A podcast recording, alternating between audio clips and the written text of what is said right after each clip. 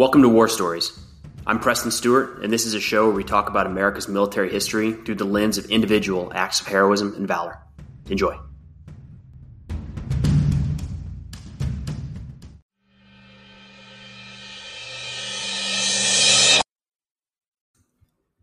All right, today we've got the story of Sergeant Ryan Pitts and the Battle of Wanat. So, Sergeant Pitts was serving as a, uh, a observer with the 2nd Platoon Chosen Company, 2nd Battalion, 503rd Infantry Regiment, part of the 173rd Airborne Brigade. And I believe they're in the middle of a 15 month deployment, 15 months, to RC East, Regional Command East in Afghanistan in 2008. The Battle of Wanat would take place on 13 July 2008, but the whole operation would, would tie in a few days prior to that. So we'll get some background as well. Sergeant Pitts and his platoon, it's going to end up being about 48 people strong at that Americans that take place in this battle. And they're tasked with setting up a combat outpost outside of the or right up against the Wanat District Center. The the logic, that the thinking within the US military was we needed to be on the ground near some of these population don't want to call Wanat a population center, but for that portion of Nuristan, it kind of is. I mean, there's nothing there. It's when you think so when you think Wanat to get the right size of a hub in your head, population hub. Think of when you're driving through a small town and you're on a highway, not on an interstate, but like a state highway, and there's a gas station, maybe a stoplight, probably not, and you see just a few houses and maybe like an old store and you think weird that's that's a town that's a whole town that's Wanat it's not big. It's but just because it's not big doesn't mean it can't be the district center of the the of uh, the area. So there would have been population kind of scattered throughout the valley. And one of the issues that the united states has had from day one in afghanistan is you've got these very segmented tribes. So there's people that there's tribes and and people in this valley that would have never left the valley their entire lives there's a few reasons for that, but one of them is the difficulty of getting in and out. So if the people who live there have a hard time getting in and out, it's going to be hard for us or you know a foreign force to come in there and have any sort of influence. The solution to that has been to set up semi-permanent outposts, combat outposts, forward operating bases, FOBs, something that American forces can have permanent's not the right way to say it because you're generally we're generally talking tents and sandbags but a more permanent presence. Instead of showing up once a week or once a month there's an american unit down the street and they live there. Even if they only live there for six months then we pull out. It's a little more permanent a little more of a fixture um, to present then the plans of the afghan government and tie in the local police and tie in the army and whatever it might be. That's the idea that leads up to the Battle of Wanat. So Sergeant Pitts and his platoon take off on uh, July 8th, head into Wanat with uh, on ground via some vehicles, and uh, set up and start, you know, what I call hasty defense of the area. So this ask of moving to an area and set up a new outpost happened time and again in Afghanistan and Iraq. So it's, you know, I, I'm not sure if their unit had done it yet specifically this platoon. I don't know if they've done it yet, but it's not outside the realm of what a normal ask would be. So one of the first things they're going to do is set up, you know, initially get their defense set in. They're going to make sure that they uh, can defend the position. They have gun trucks. They have um, anti-tank missiles that can be used at a distance. Um, even though the Taliban don't have tanks, there's still a pretty good use for those weapons um, when you have the range to fire them into the mountains. They've got heavy mortars, 120 millimeter mortar system with them. They have uh, Mark 19 automatic grenade launchers. They have 50 caliber machine guns. They've got a pretty good amount of firepower to help with the defense. They string up some barbed wire. They start filling sandbags, and it's one of those. Look, it's one of those where like you can never do enough. If when you're putting in a defensive position, there's just not going to be enough time to do it all. So they've got 40, 40 some soldiers. Not every soldier can fill sandbags and build defensive positions because you have to have somebody point security. So, what's that ratio look like? And you probably want more people on security than filling sandbags in a brand new area at the base of a valley that you know is hostile. So, you know, how long does it take to build this thing? You're, you're, you know, it's probably not the right way to use this term, but you're building the airplane in the air, right? So like there's, it needs to be built right away, but the more people you take off the perimeter to build it, the more risk you take. So it's just going to be a slow process. They end up getting a uh, some equipment that comes in. The equipment, of course, breaks. That's what happens, especially when you need it most and you can't get anybody to fix it. It's going to break. It does. Needless to say, by the 13th of July, the base is not complete. It's not near completion. It's just it's taking time. It's it's not the fault of the soldiers on the ground. It's the fault of being. It's the fault of what happens in war. It's the fault of what has happened in Afghanistan for 20 years. It's just this stuff is never as smooth as you intend for it to be.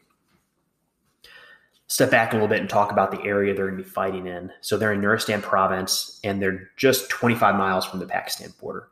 That, if you look at maps of where conflicts are happening, major conflicts, and not just major conflicts, but sizable enemy forces taking on American outposts or American forces in Afghanistan, it's within spitting distance of the, the Pakistan border. So we're not within 25, not a straight line. There's some awful terrain between here and there, but 25 miles to uh, to Pakistan. But within that, tw- but within a 25 mile radius, as you're sitting in Pakistan, you move out towards uh, towards Wanat, you're going to come across the area where um, Operation Red Wings took place. You remember this was in 2005 when um, Lieutenant Michael Murphy and his SEAL teams were identified in the mountains and, and had a massive firefight, and, and, three SEALs were killed, and then a whole Chinook of Special Operations Forces were shot down. 2000. I mean, that was that was right around this area. You've got another member of the 173rd Airborne Brigade at the time, Specialist Salvatore Giunta will be awarded the Medal of Honor for actions right in around this area again, um, just a few miles away. You've got OP Restrepo. Um, that there's there's books, there's there's a movie about this. The nonstop kinetic environment they were operating in. That's just a few miles away. I mean, it's we can keep going. It's there's a lot of fighting in this area, and it seems the closer you get to the Pakistan border, because remember U.S. forces really aren't firing over the border. We're really not pursuing across the border, so it's a bit of a sanctuary for these fighters. That said, for any operation, any operation, military planners are taking a few things into consideration. And those are known as the that they plan against the most likely enemy course of action and the most deadly enemy course of action. And you can apply this to anything you do. You can apply this to your day to day. It's kind of what we do as people at baseline. The Army's just kind of formalized it a little bit into the planning process. But you have to figure out how much of each of those do we plan against because you can't you can't plan for everything to happen right so you you you'd be paralyzed you wouldn't be able to actually function so you have to figure out what's the what's the most likely enemy course of action? How do we plan against that? Well the most likely enemy course of action in this area in 2008 would have been harassing small arms fire from the hillside. It would have been maybe some heavy weapons coming in. It would have been at distance likely. Um, they may have seen enemy forces numbering 10 15 20 um, firing nonstop, maybe firing so much down into the outpost that they can't hardly complete construction.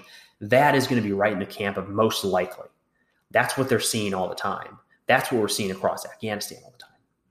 Then you've got this camp over here called most deadly course of action.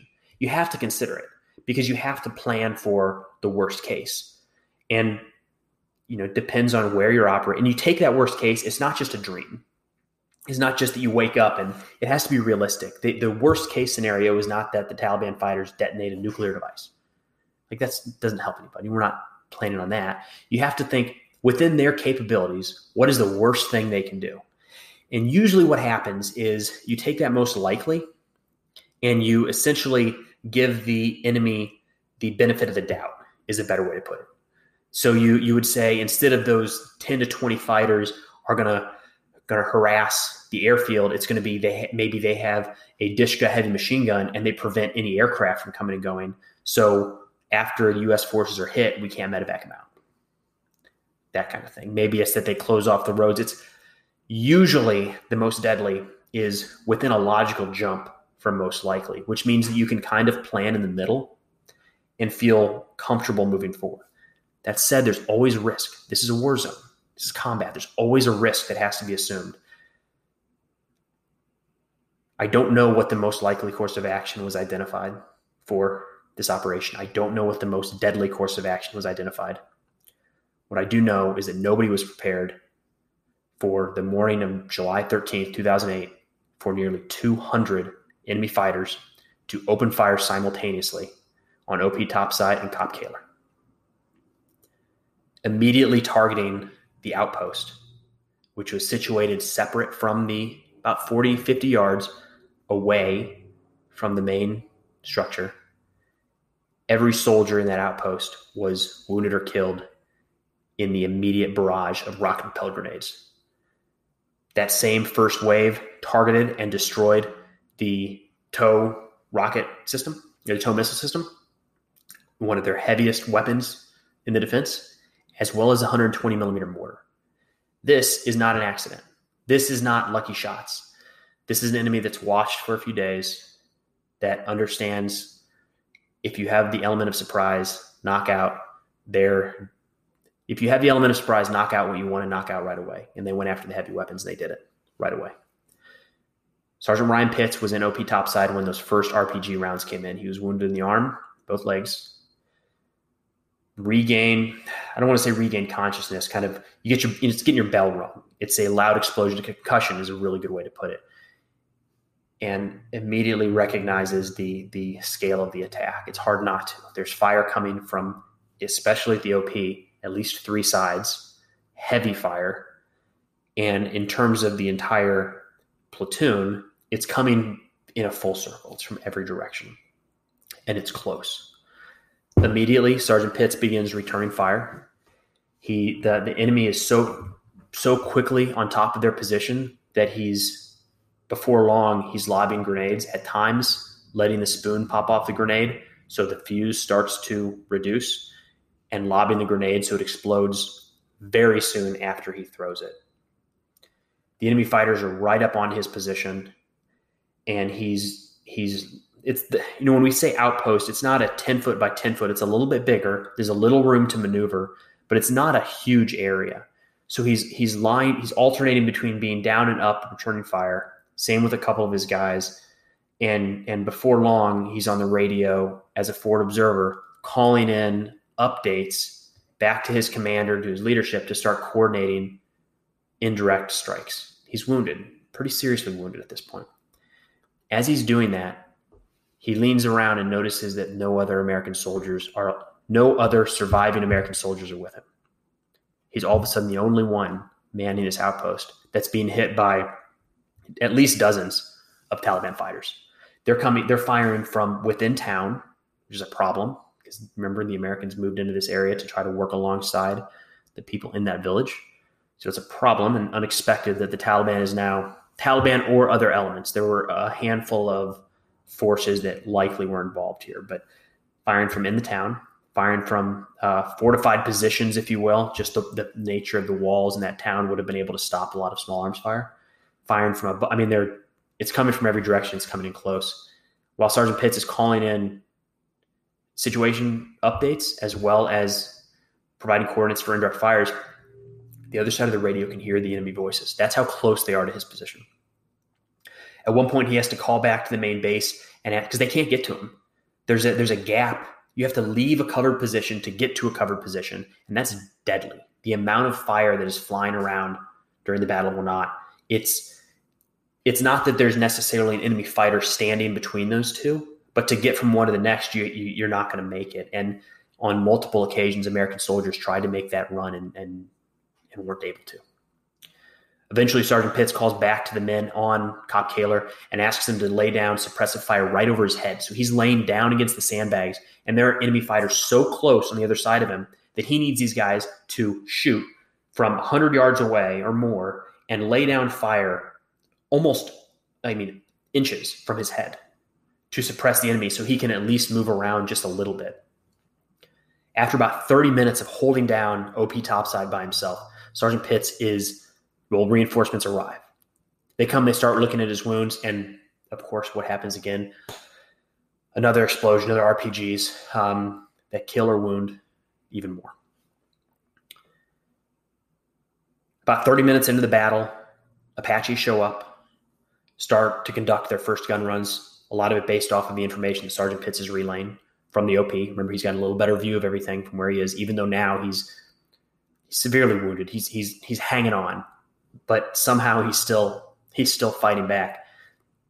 The Apaches come in, and before long, the enemy starts to break up as bombers come on station, A-10s come on station, Blackhawks start dropping off resupplies to the soldiers on the ground. After about a two-hour fight, the battle starts to dissipate. The end result being nine, excuse me, nine American soldiers killed in action. The deadliest day for American forces in Afghanistan since Operation Red Wings in 2005. There were 21 to 65 estimated enemy fighters killed in action. And the numbers varied of how many people, how many enemy fighters attacked that outpost that day. American estimates have it between 100 and 200. Afghan estimates put it between 400 and 500. You can take the smallest number there, and the U.S. forces should have been overrun. It's for people like Sergeant Pitts and many of the soldiers that were lost that day that kept the enemy from doing that. And what does it mean to not have your base overrun? Well, as they're trying to overrun this outpost, the enemy fighters would have, the Taliban would have had access to wounded Americans and dead Americans. And they, a, a goal would have been to take our dead and wounded and pull them back for propaganda purposes. So those families, those friends, those children, those husbands, or those wives would have seen their loved ones in ways that nobody wants to see their loved ones. By holding his ground on OP topside, Sergeant Pitts prevented that from happening. And for the, the duration of that fight, it would have been 100% acceptable for him to fall back and do everything he could to get back to Cop Kahler. I don't know if he would have survived the move from the OP back to the Cop. It sounds like a, a, a deadly run, but he went above and beyond from the get go. For that action, for holding down the fort, for holding down OP topside for the duration of the Battle of Wanat, and only being evacuated after U.S. forces had started their reinforcement. Air support was en route on station for that action. Sergeant Ryan Pitts would be awarded the Medal of Honor.